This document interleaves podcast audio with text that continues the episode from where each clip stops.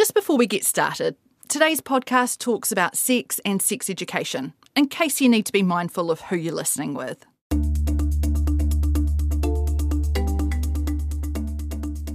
I think it's really hard for parents to um, talk, or some parents to talk to, to their children around sex. I mean, I found it hard. Sometimes your kids don't want to listen to you talk about these things. Uh, I mean, I know I've tried to talk to my kids about it and they just want the ground to swallow them up. I look at my own background, and my parents brought us clumsily into a room and separated the boys from the girls, and uh, and it was very awkward. I come from the generation where you, your parents didn't tell you, you only learnt anything from friends, and when I went to school, no teachers told me anything at all either. So I learnt nothing. Kia ora, I'm Sarah Robson, and today on The Detail, sex education. When I was at school, which was in the, let's say, the 70s and the 80s, you learned from your mates at school. You know, my father and my mother never, never told me anything, but these days I think parents take more of a hand in the development of their children. But what should be left up to parents to teach, and where should and do schools step in? I think it should be a bit of both. The kids should learn amongst their peers and sit down and just get the basic facts from a health educator who knows what's happening. And also, not all parents, probably, I'd feel that maybe I'm not completely up to date with all the different things that the kids might need to learn. Our co host Tom Kitchen takes a closer look at what's being taught in schools about sex and relationships and asks an expert for advice about how parents can best tackle some of these tricky conversations. First, Tom talks to Dr. Rachel Dixon, a senior lecturer in health from the University of Canterbury. She used to be a high school health teacher before she ventured into academia. They begin by talking about their own experiences of sex education before looking at how it's changed. I'll tell you what I got out of sex ed. It, wasn't much. we called it sex ed back in the day. I left school over a decade ago. It was in health class, uh, I think in year 10. It was taught to us by our PE teacher. These are the highlights, if you can call them that. Well, this is just what I remember. Um, watching a human reproduction video in year 10 science. I remember seeing a baby being born and my health teacher saying one in 10 people are gay and everyone laughing about it, which is uh, pretty awful kind of situation to be in, you know. So that was, but that was kind of the perception at that time.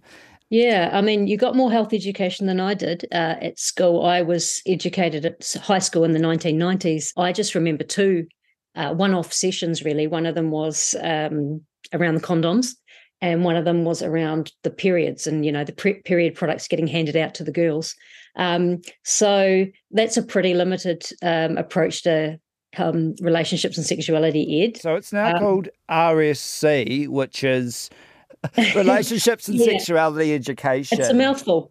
It yeah. Is. Yeah. Do you, know, do you know what um, it sounds like to me? It, it sounds like it's religious studies education or something. it is quite a well-known international term, to be fair. Um, so, yeah, in 2020, the Ministry of Education released their most recent guidance to teachers to kind of support teaching this in the New Zealand curriculum, and this is where they renamed it uh, relationships and sexuality education because relationships kind of underpin a lot of what we do in this area. So, where does it start at school? Yeah, I'm going to use the acronym RSE from here on. So, learning experiences in RSE do begin from year one or level one of the curriculum. And at that level, we've got a focus on friendships, relationships with the family, etc. So some basic ideas about being kind and being caring. In those lower levels of the curriculum, children explore body parts and ideas around safe and unsafe touching. We want to give them the the language to be able to use if they uh, are in a situation where they do feel unsafe or are um, subject to some unsafe behaviour. And then consent is a broad term as well, in terms of, I don't know, the right to say no when it comes to anything to do with your body. No one can touch you unless they say it's okay.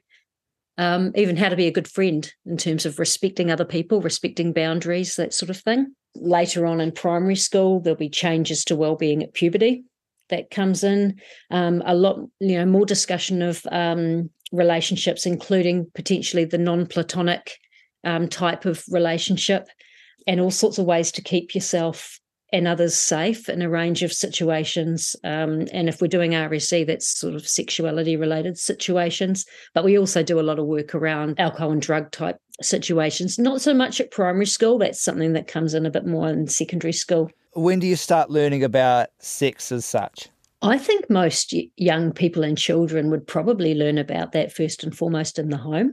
I mean, the Classification Office did some research in 2020 where they found that the majority of their the participants in their study had accessed pornography online by the age of 12 whether they had stumbled across that or deliberately were you know seeking that out um, so i think our children and young people are learning about sex or you know some of these behaviors um, that they see or hear about online outside of schools and outside of the classroom.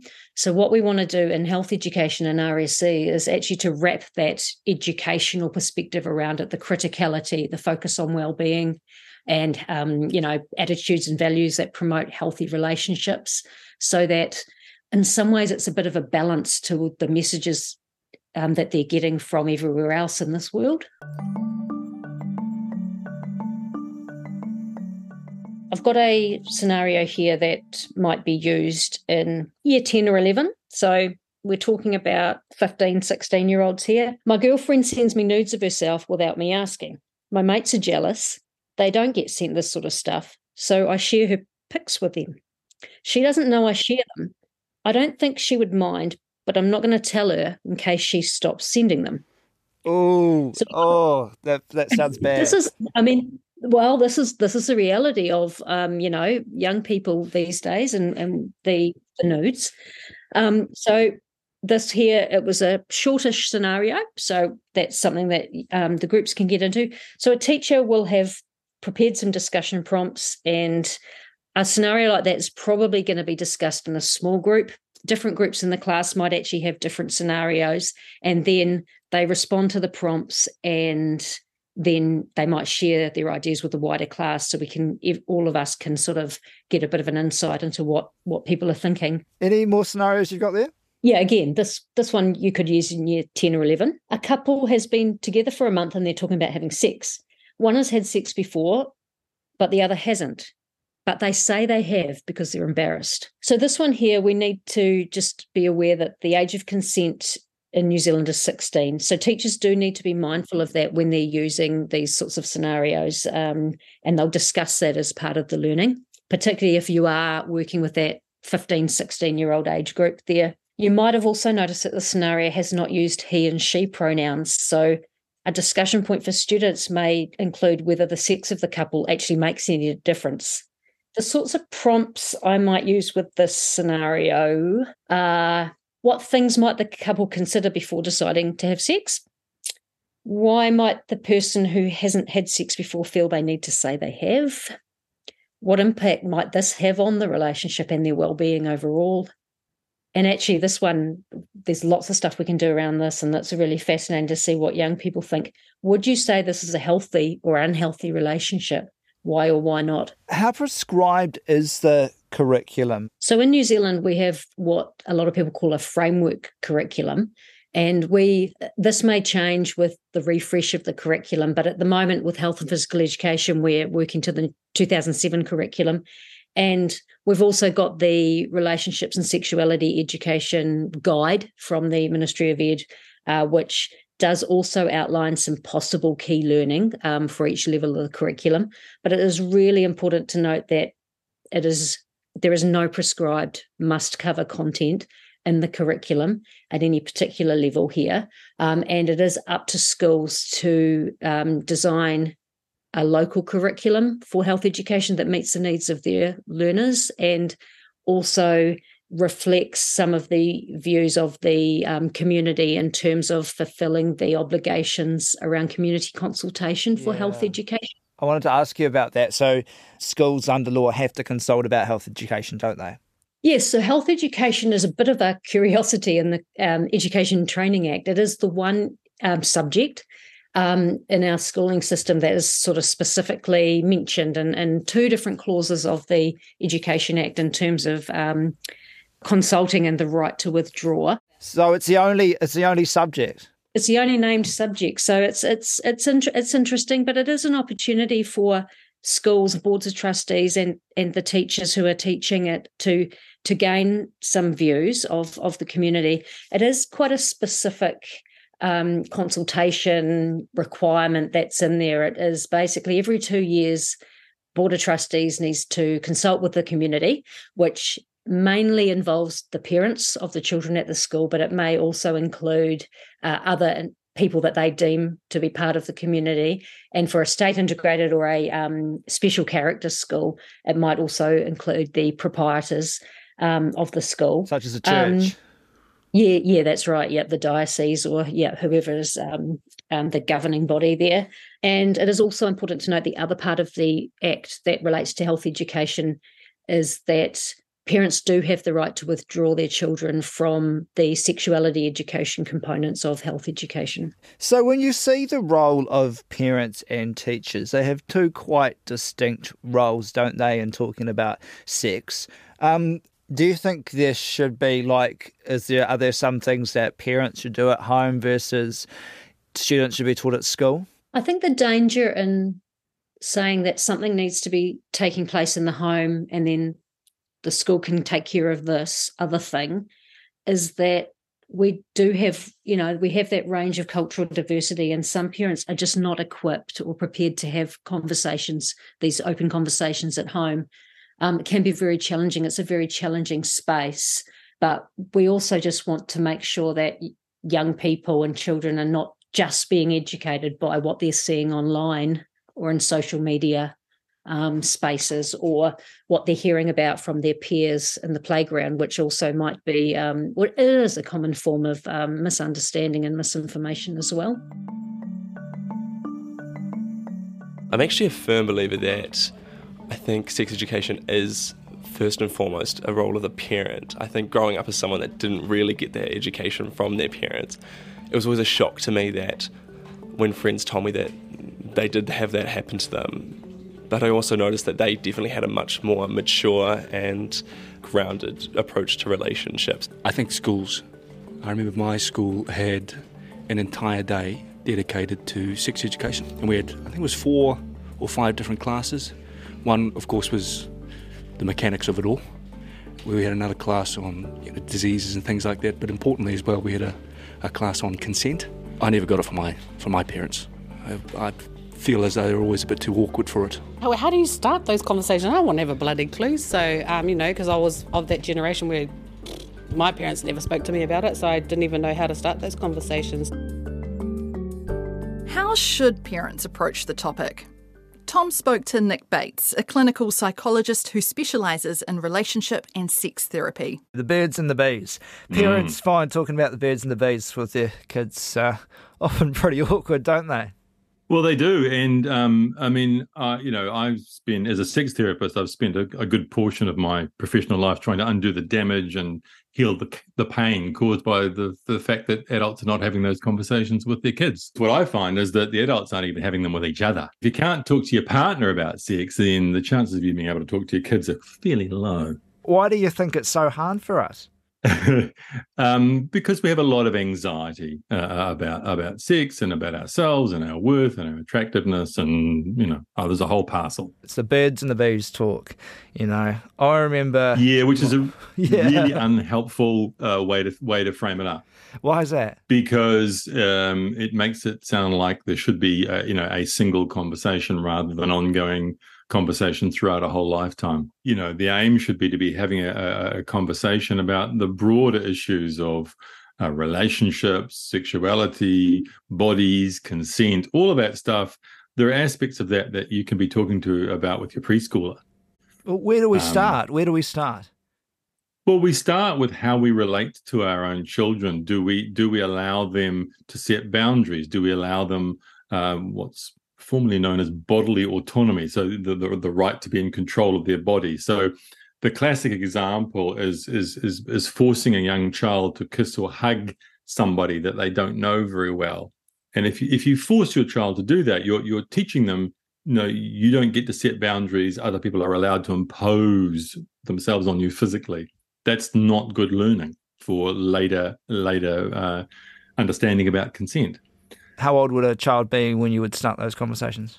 As soon as they're old enough to kind of go to show a preference for not touching somebody or not hugging somebody, or so probably before they can walk.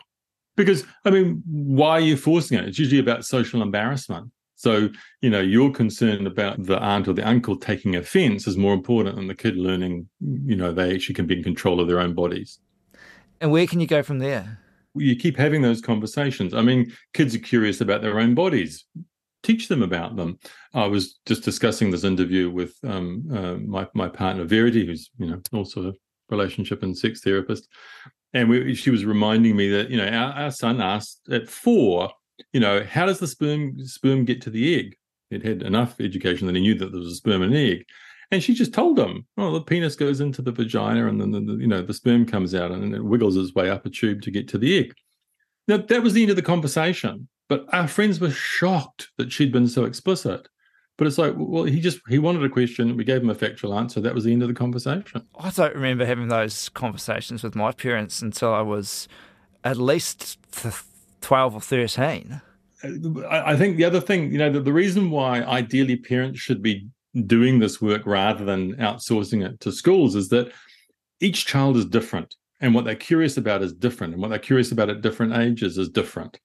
And so trying to you know adopt a one size fits all approach for kids is you know is not going to give kids the, the the best option. So it's about you know relating to your kid and what they're interested in and what they want to know about and what they're ready for um, you know our daughter was really interested in the nitty gritty and the nuts and bolts and about relationships and sexual relationships and sex and all that at a very early age and our son wasn't. But like is there like a particular time where you should teach your your children about some of these key aspects? I mean, if they start showing interest in in dating or in you know you know being attracted to to somebody else and showing interest in sex, I mean, then that's a time to talk about that. But there are things like you know, ideally you watch a TV program or a movie with your kid, and most you know a lot of TV and a lot of movies will have something about relationships. You know, action hero movies still have relationships in them, and you can chat about those things Oh, he went ahead and did that without asking. What do you think about that? You reckon that was fair? Yeah, so you can start younger talking about relationships and how to have a good relationship. Absolutely. And maybe you move that on to uh, a wider conversation about what sex is. Yeah, and I think the thing is that when your kids start showing interest in, in sex, the thing is you need to have an, an open enough and honest enough relationship with them that they are willing to signal that to you. Maybe not explicitly tell you but you know where you can track it and go oh and then you can talk to them about it at that point. But that point is going to be really really different for different kids. Are there some things that you think should be taught in schools versus being taught by parents parents modeling having those intimate conversations i think is is really is irreplaceable however I, I, think kids being given accurate information about how sex works and, and in terms of things like attraction and uh, arousal and um, uh, you know, gender differences, uh, but also individual differences. So those conversations, some of those conversations should be at school. Well, I, I, I think you know, yes, they should be a part of the the, the sex ed curriculum, um, so that you know people who aren't having that at home at least getting some of that information. But yeah, that the other difficult thing is, you know, you want to have some consistency, don't you? You're going to get some consistency at school versus the parents. Parents have different values, come from different backgrounds, so they might learn completely different things or not learn things at all. Yeah, yeah, no, absolutely. So, uh, you know, I, I think in practice, I think it is really important that we have a robust sex education curriculum within schools. Don't don't get me wrong. I'm, I'm, I'm not I'm not uh, I'm not saying that we shouldn't, but I think it should be a backstop. There is quite a lot that we know that is uh, you know useful and significant, and yeah, it can be taught in a. And I mean, there are you know there is there are some really good uh, models out there for um, for good uh, sex sex and sex and relationship ed, and I really hope that some of them are getting into um, into the schools now. Okay, well, look, um, thank you, thank you, Nick. Really appreciate it. I mean, yeah, just to summarise, like you know, if parents come to the end of this podcast, they're a little bit like that was a lot of information, a bit overwhelming. I need a few steps, you know? mm. what can they do? Well, I think, you know, treat relationships, treat, you know, uh, uh um, sex as, as, as just part of life. Um, hopefully, you'll, you know, you'll talk to your kids about death and illness as well.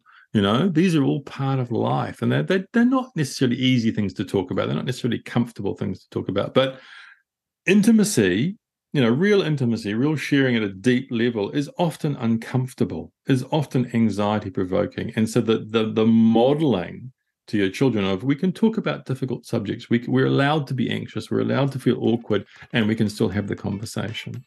And if you, you know, modeling that is so valuable and so useful.